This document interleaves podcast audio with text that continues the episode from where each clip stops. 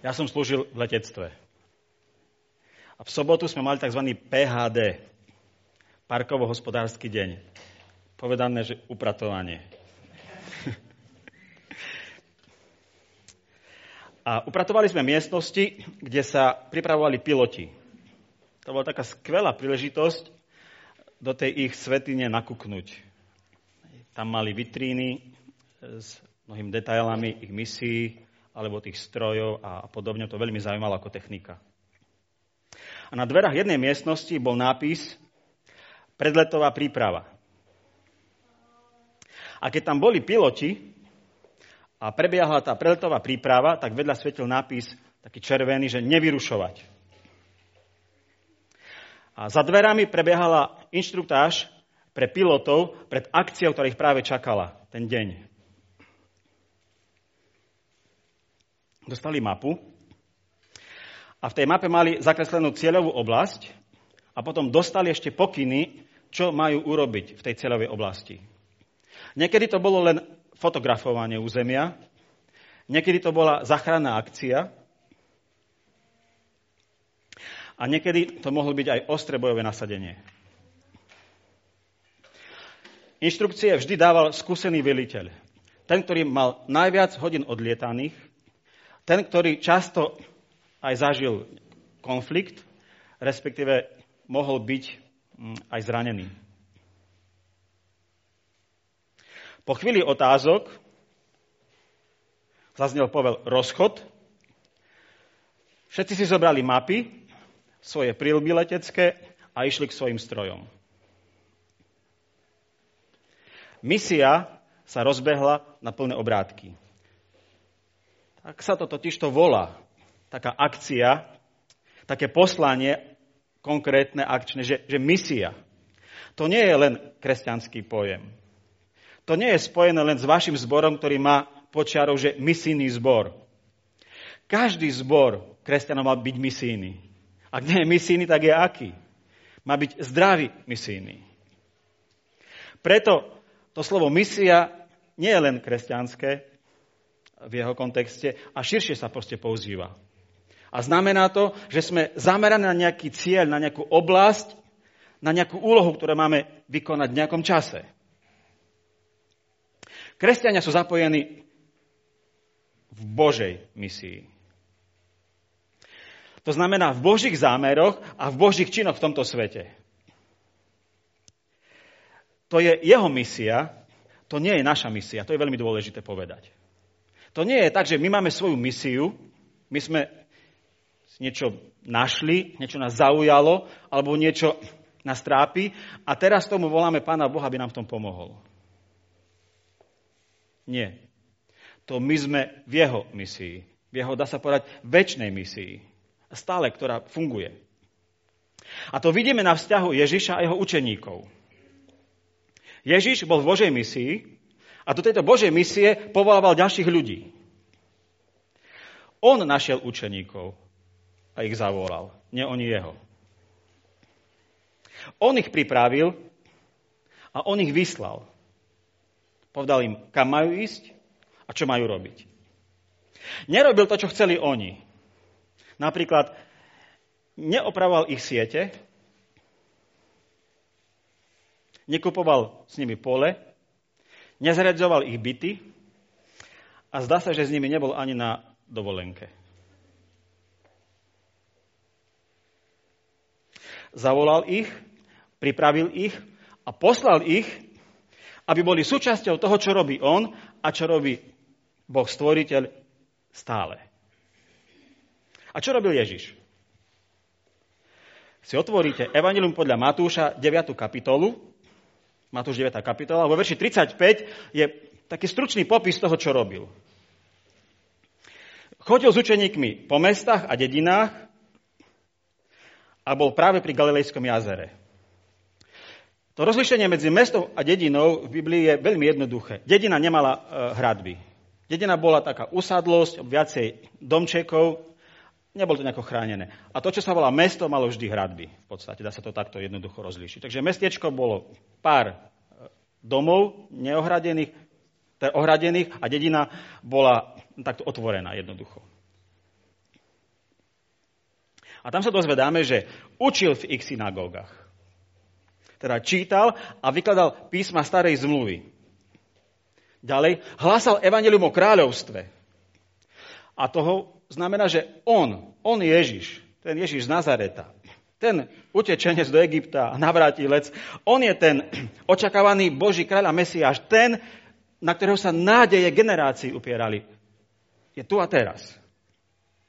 A svoje postavenie a autoritu, že on je ten Mesiáš, on je ten kráľ, dokázal činmi Božieho kráľa. To je to tam pekne napísané. Uzdravoval každú chorobu, každý neduch. Ale mal srdce pastiera, nielen kráľa. A čítame, že to jeho pastierské srdce bolo zarmutené. Pri pohľade na zástupy mu ich prišlo ľúto. Lebo boli zbedačení a sklesnutí ako ovce bez pastiera. A tak ako kráľ a pastier, Boží kráľ a Boží pastier pripravuje zmenu tejto neradosnej situácie. Vraj to tak nemôže zostať. Ak som kráľom, ak som záchrancom, ak som pastierom, tak sa nemôžem s týmto ja zmieriť. A vtedy hovorí svojim učeníkom, žatva je síce veľká, ale robotníkov málo. Preto proste pána žatvy, aby poslal robotníkov na svoju žatvu. A potom nasleduje odsek, že Ježiš posiela do akcie 12 učeníkov. Vybere si 12, toľko zvládne každý manažer, aj dnes, viac nie, viac vzťahov neudrží, viac nevychová. To už je len kvantita bez kvality. A Ježiš v tele 12 si vyvolil, oni reprezentovali celok, tých 12 pokolení starej zmluvy, Jakobových synov. A čo má s nimi? Má s nimi predmisijnú prípravu. Tak ako je pred pilotmi predletová príprava pred ich misiou, tak Ježiš má teraz so svojimi učeníkmi predmisijnú prípravu. A budeme si čítať, ako tá predmisijná príprava vyzerala v 10. kapitole Evangele podľa Matúša od verša 5. Týchto 12 vyslal Ježiš a prikázal im. Nechoďte na cestu k pohanom a nevodíte do mesta Samaritánov. Choďte radšej za ovcami, ktoré sa stratili z domu Izraela. Choďte a ohlasujte. Približilo sa nebeské kráľovstvo. Chorých uzdravujte. Mŕtvych krieste. Malomocných očistujte. Démonov vyhaňajte. Zadarmo ste dostali, zadarmo dávajte. Neberte si do opáskov ani zlaté, ani strieborné, ani medené peniaze, Neberte si na cestu ani dvoje šiat, ani sandále, ani palicu. Veď robotník si zaslúži svoj pokrm. Keď prídete do ktoréhokoľvek mesta alebo dediny, spýtajte sa, kto z nich je hoden prijať vás. U ňoho zostaňte až do svojho odchodu. Keď budete vchádzať do domu, pozdravte ho. Ak ten dom bude toho hoden, nech nám zostúpi váš pokoj. Ak toho nebude hoden, nech sa váš pokoj vráti k vám. Z toho domu alebo mesta, kde vás nepríjmu a nebudú počúvať vaše slova, odíďte a pri odchode si straste prach z nôh. Amen, hovorím vám, v deň súdu bude ľahšie sodomskej a gomorskej krajine ako onomu mestu. Toľko písmo svete pre nás dnes. Ešte sa chcem modliť.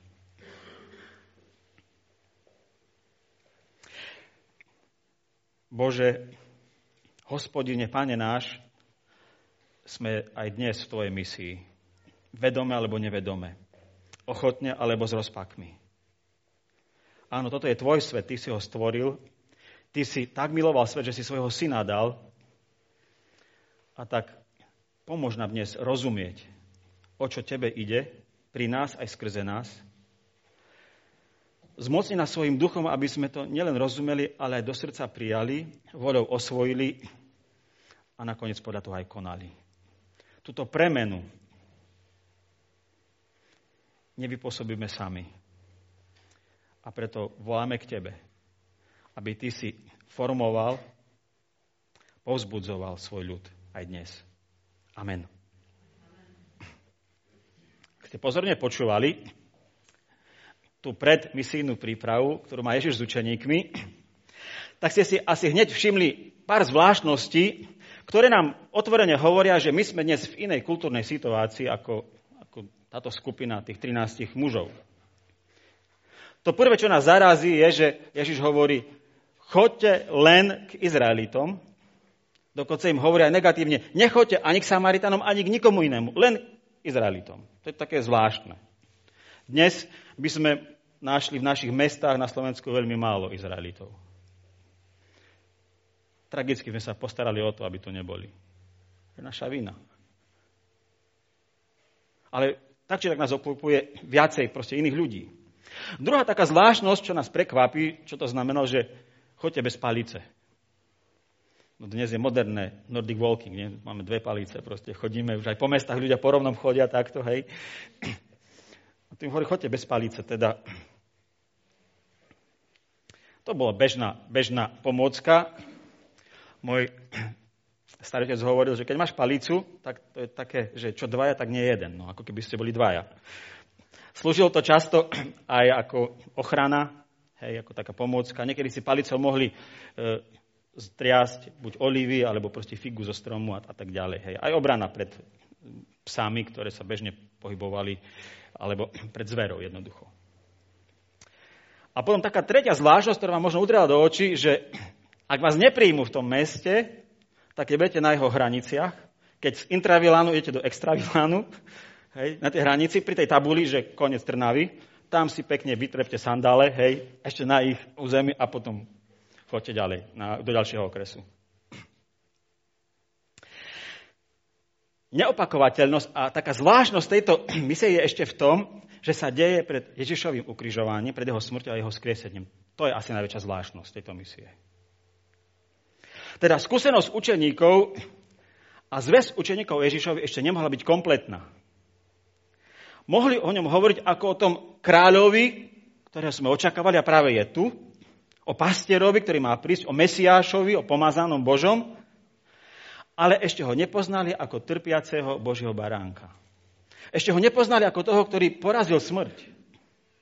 Ešte ho nepoznali ako toho, ktorý zobral na seba hriechy celého sveta. Zatiaľ ho skôr vnímali skôr ako takého politického kráľa. Až po Ježišovom ukrižovaní a jeho vzkriesení hovoria o tom, že obeťou vlastného života nás zmieril s Bohom. Že v tom je on ten kráľ, ktorý dáva život za svojich ľudí. On je ten pastier, ktorý položí život za ovce. A hovoria, že on znova príde aby nastolil väčšie a dokonalé kráľovstvo pokoja. Že to nebude politické kráľovstvo, to bude kráľovstvo šálom. Rovnováhy, pohody, radosti, kráľovstvo pokoja, kráľovstvo prosperity duchovnej, kráľovstvo radosti. Nás zaujíma, prečo Ježiš tak striktne vymedzil cieľovú skupinu. Prečo sa mali apoštoli venovať len Židom a len v tej oblasti. Ale odpovede aj v jeho slovách. On ich nazval stratené ovce z domu Izraela. Tento Boží ľud, ten, ktorý mal byť súčasťou Božej misie už storočia, ten prvý potreboval evanílium a obnovu. Oni prví. Čo bolo ich poslaním? Čo bolo ich misiou Božieho ľudu, Izraelitov? Mali byť svetými pre Boha, to znamená, mali ho reprezentovať, mali ukazovať, aký je Boh úžasný, ako sa prejavuje v ich životoch, ako ho oni s radosťou, vďakou, uctiavajú mu slúžia. Teda mali byť svetými pre Boha, oddelenými, zvláštnymi pre Neho. Dali im tomu všetky inštrukcie. A mali byť požehnaním pre pohanov a pre celý svet. Teda s tou výbavou, že my sme Boží, On sa o nás stará, mali slúžiť všetkým, čo majú, svojmu okoliu. Prečo? No aby ľudia, ktorí Boha nepoznajú, ho spoznali. Že to je ten Boh stvoriteľ, ten, ktorý je proste s nami, ktorý sa o nás stará. Nie ten, ktorý nám kazí život. Naopak, ktorý pokazený život opravuje. Mali slúžiť svetu tým, aby ľudia, ktorí sa od Boha vzdialili, sa k nemu vrátili. Mali slúžiť svetu tým, že ľudia, ktorí sa voči Bohu vzbúrili, môžu byť s Bohom zmierení. Mali slúžiť svetu tým, aby ľudia, ktorí nevedia, od koho je ich život a na čo majú život, milovali Boha stvoriteľa a spasiteľa. To je velikánsky problém dnes. Ľudia majú život, žijú, majú veľké možnosti, ktoré nám dáva náš život a technológia a spoločnosť a zistujeme, že nevieme, prečo žijeme. Hľadáme zmysel života, hľadáme naplnenie života, ale pokiaľ nevieme, od koho život máme a prečo ho máme, tak pijeme z nedobrých zdrojov. Pijeme nečistú, niekedy otrávenú vodu. Ten izraelský ľud, Boží ľud alebo Božia církev starej zmluvy, oni mali byť tými robotníkmi, tými misionármi pre všetky národy. To, čo videl Ježiš, keď sa pozeral, že žatva je veľká, tak to bol ten celý svet. A toto mali byť tí robotníci, ktorí pôjdu do toho sveta, to bol stále Boží zámer, do tej misie. A oni sami boli na tom veľmi biedne. Bez pastiera, stratení, chorí, zbedačení. Sklesnutí. A tak keď prišiel Ježiš, kráľa pastier, tak v prvom rade obnovuje toto poslanie svojho ľudu. On vlastne sa stará o revitalizáciu, o obnovu Božieho ľudu, k tomu, aby bola sveta pre Boha, aby bola požehnaním pre svet.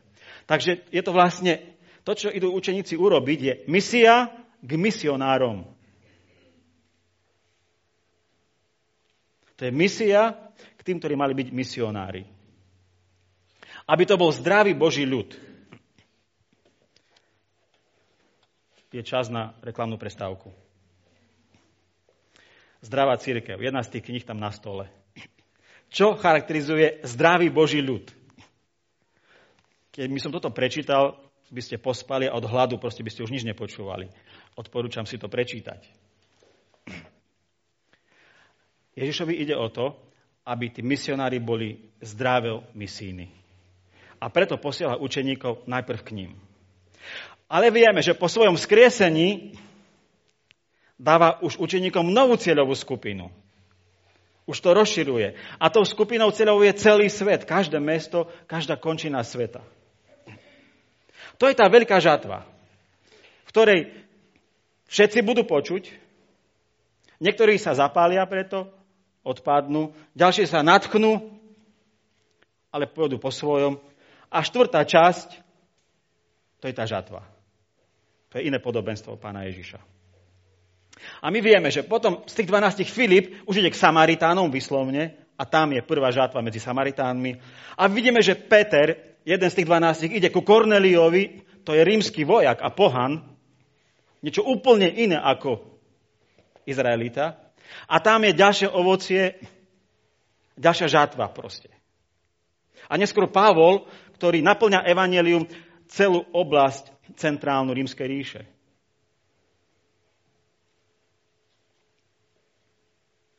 Evanelium o Božej láske, o Božej milosti, o Božom kráľovi a pastierovi Ježišovi sa už potom zvestuje všetkým ľuďom bez rozdielu. A preto my, po Ježišovom vzkriesení, máme byť súčasťou Božej misie tak, že sa do nej odvážne a s dôverou zapájame a veľkoryso podporujeme zvestovateľov Evanília aj zvestovanie Evanília. K tomu sme pozvaní my. Táto špecifická misia, ktorú sme tu čítali, bola krátkodoba. Pár dní, možno pár týždňov iba to trvalo. Ale po Ježišovom skriesení na nebo vstúpení zvestovanie Evanielia, zvestovanie dobrej správy, že Boh ti dal život a ide mu o tvoj život, sa deje stále, stále, stále. Z lokálnej misie do pár dedín pri Galilejskom mori sa stáva Globálna misia po celom svete. Ježiš dal svojim učeníkom veľmi šikovné inštrukcie. Hovorím, kam ísť, kam neísť. Aj nám povedal, do celého sveta máme ísť. Ďalej, s akou zväzťou majú ísť. Približilo sa nebeské kráľovstvo. To bola ich zväzť. Naša zväzť je, Ježiš je spasiteľ sveta. Ježiš je tvoj záchranca. Ježiš je tvoj kráľ. Ježiš príde. Buď pripravený. Ďalej im hovoril, čo majú robiť. Chorých uzdravovať, mŕtvych kriesiť, malomocných očisťovať a démonov vyháňať. Čo to znamená? Že mali byť predlžením, mali byť rozšírením Ježišovej služby. Mali byť jeho rozmnoženými ústami, jeho rozmnoženými rukami a jeho rozmnoženými nohami. A to máme aj my dnes byť.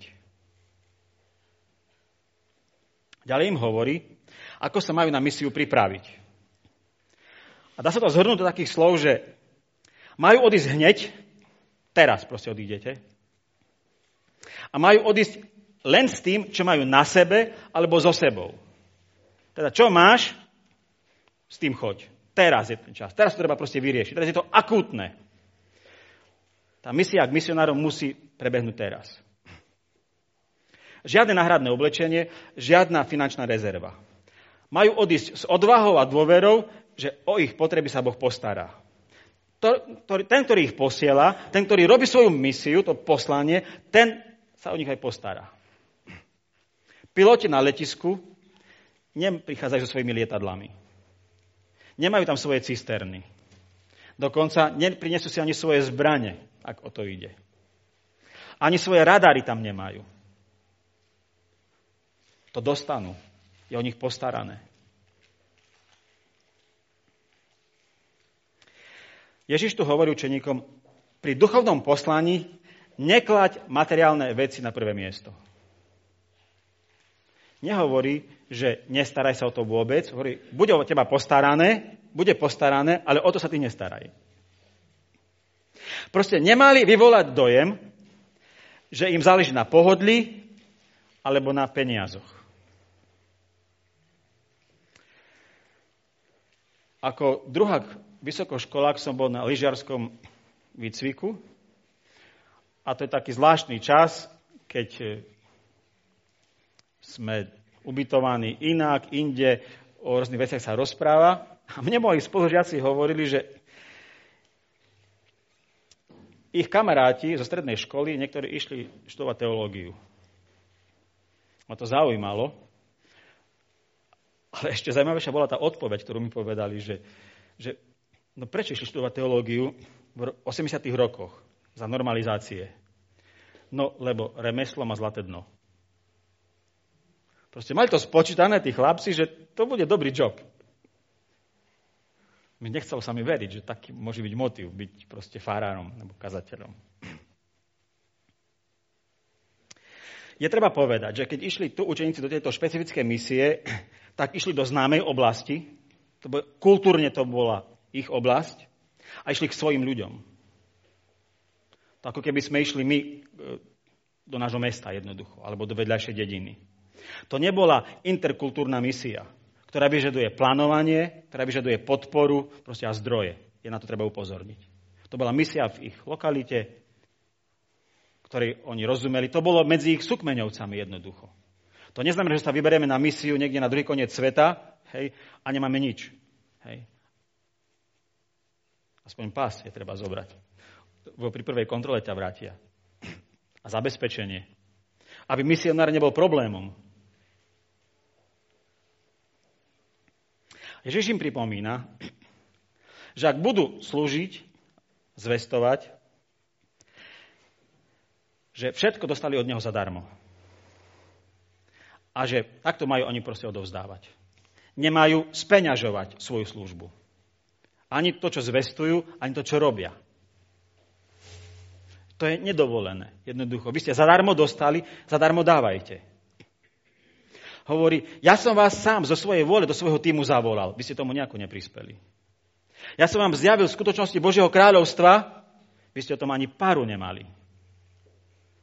Dal som vám moc, zmocnenie, aj uzdraviť, zachrániť, pomáhať, všetko bezplatne. Ani cent ste na to nedali. Vy ste si to nekúpili, ani nezaslúžili. Vy ste zahrnutí milosťou. A im tak vlastne hovorí, z milosti dávajte milosť. Boli ste milovaní, milujte druhých. A tak ich reakcia na túto milosť, ktorou boli zahrnutí, je milostivé dávanie. Chodte, rozdávajte, zvestujte, slúžte. No a to je zaujímavé, že Ježiš predpokladá aj správnu reakciu poslucháčov na milosť. Aj správnu, aj nesprávnu. Tá správna reakcia poslucháčov na milosť, ku ktorým oni prídu, je tiež milostivé dávanie. Ak k niekomu príde dobrá zväzť, zväzť o tom, že Ježiš je tvoj spasiteľ. A ty tej zvesti uveríš, tak sa stávaš zdrojom tej zvesti pre druhých. Ten domáci, ktorý toto prijal, vlastne mal slúžiť tým misionárom všetkým, čo mal. Vlastne to bol hotel s plnou penziou v tých časoch. Super, vy ste vyslancami toho kráľa, toho pastiera, fajn, odteraz bude moja rodina základňou pre vaše ďalšie pôsobenie v tejto dedine alebo v tomto okolí. Toto Ježiš predpokladal. Ale zároveň predpokladal, že niektorí pribuchnú dvere. Tak. Dajte mi pokoj. Ja toto nepotrebujem. To je riskantné. Nie je na to čas. Takže Ježiš hovorí, nedávaš preto, aby si dostal ale dávaš preto, lebo si dostal.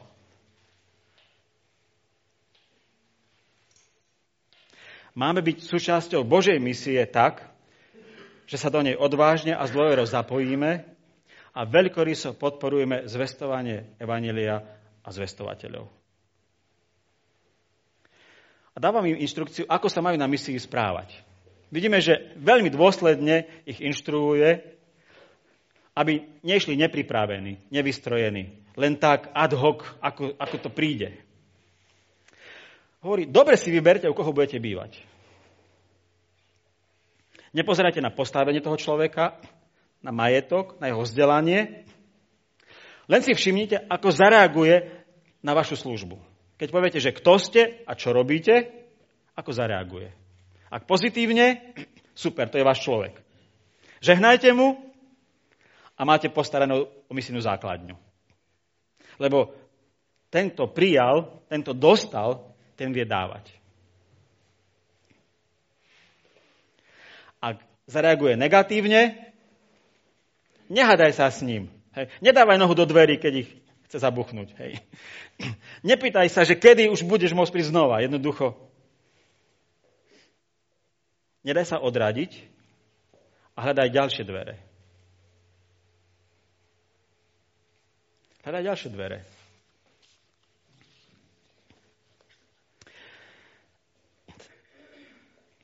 Viete, prečo nie som obchodníkom? Považujem za životnú urážku, keď niekto odmietne niečo odo mňa.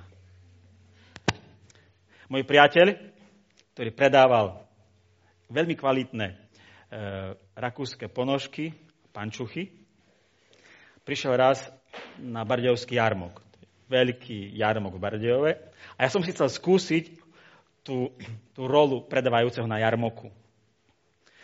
Tak som si zobral dovolenku, jeden deň dovolenky v piatok a som predával ponožky značky Edo. A to bol najťažší deň v mojom živote asi. Presviečaš, ukazuje, že máš najlepšie, kašľu ťa. A poznám ľudí, ktorí to naopak vôbec nepohne. No, on, oni majú zrušo proste, že sú s ľuďmi a niečo predajú a tak ďalej. Ja som to bral, že, že odmietajú mňa s všetkým môjim životom títo ľudia, pričom koľkokrát ja chodím a nič nekupujem. Ježiš počítal s tým, že jeho učeníci niekde prijatí budú a niekde prijatí nebudú. Veď to bola jeho vlastná skúsenosť. On do vlastného prišiel, vlastne ho neprijali. Ak my sme v Božej misii, tak sa nám deje toto všetko, čo sa deje proste aj jemu. Prijatie aj odmietnutie. Cesta utrpenia, hej, aj cesta požehnania. Radosť, aj smrteľné krčenie kedy. A teda, ak ich neprijali, tak mali prísť na okraj tej dediny a zo sandálov si vytriasť proste prach. Tak to boli poľné prašné cesty. Rímania všade nepostavili kamenné kvalitné cesty s odvodnením. O asfalte nepočuli. Prachu bolo proste veľa. To bola taká židovská obyčaj. Vždy, keď opúšťali územie pohanov, už keď museli prejsť cez územie pohanov, a tým, že vytriasli prach, tak sa úplne od nich dištancovali. Vrave, ani ten prach nech nás s vami proste nespája. Hej. Ježiš hovorí, toto vy urobte v tzv. Božom ľude. Ak tí, ktorí mali byť misionármi, nepríjmajú zväz o tom, že je tu Boží kráľ, Boží pastier, tak nech sú pre vás ako, ako pohania jednoducho. Ako pohania.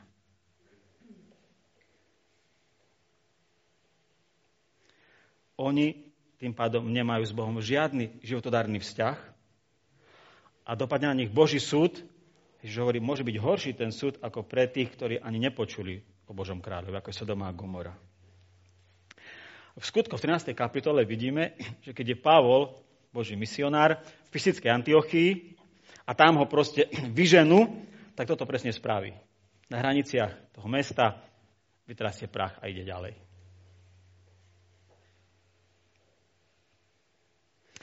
Ježiš nám prišiel ukázať, že bez Boha sme stratení. Že hriech nás od Boha oddeluje. Ale zároveň nás prišiel od hriechu očistiť. A prišiel nás zmieriť s Bohom. Prišiel nás priviesť k Bohu ako k Otcovi, ktorý na nás čaká. Ten starší brat, ktorý neostal doma, ktorý sa nerozčilil na otca, ale ten, on je ten starší brat, ktorý prišiel a povedal otcovi, otec, ja to zoberiem všetko na seba, čo ten mladší brat napáchal. Pripíš to na môj účet, to pripíš. pripíš. On nech sa môže slobodne vrátiť. Uveril si tomu, že Ježiš je tvoj starší brat, ktorý ťa prišiel priviesť k otcovi. Uznal si svoju stratenosť a prosil si Boha o odpustenie, že si k nemu točený chrbtom. Ak si počul o tom, že Ježiš je Boží kráľ, ktorý volá ľudí pod svoju vládu, už si mu vyjadril, že je aj tvojim kráľom. Keď hovoríš pán Ježiš, hovoríš, že to je tvoj pán. Krstom a pripojením k cirkvi prejavuješ to, že patríš k jeho ľudu. Ak počuješ o tom, že Ježiš je Boží kráľ a chce vládnuť na tvojmu životu, lebo ťa stvoril a vykúpil, môžeš to len prijať alebo len odmietnúť. Nie tretia cesta. Ak uznáš Ježiša za svojho spasiteľa a kráľa, tak príjmaš miesto v jeho misii, v tom, čo robí. Odteraz žiješ pre svojho kráľa Krista a svojim životom ho reprezentuješ. Teda svety kráľovi. Ale aj poženaním pre svet. Slúžiš ľuďom prakticky a slúžiš mu evaneliom. Sme predloženými a rozmnoženými rukami a ústami pána Ježiša. Premýšľajte o tom, čím môžeš slúžiť svojmu okoliu prakticky a svojim slovom. Premýšľaj o tom, ako môže byť tvoja rodina misijnou základňou pre niekoho. Nielen zbor. Áno, zbor má svoju silu, svoje miesto, svoje zámery, aby vysielal, pripravoval, podporoval misionárov. Ale ty sám, zo svojho príjmu, zo svojich zdrojov, čo máš, ako ty budeš podporovať misiu Božu v tomto svete. Je to velikánska príležitosť. Sme predlženými a rozmnoženými rukami a ústami nášho kráľa. Tak buďme súčasťou Božej misie tak, že sa do nej odvážne a s dôverou zapojíme a veľkoryso podporujme zvestovanie Evanelia.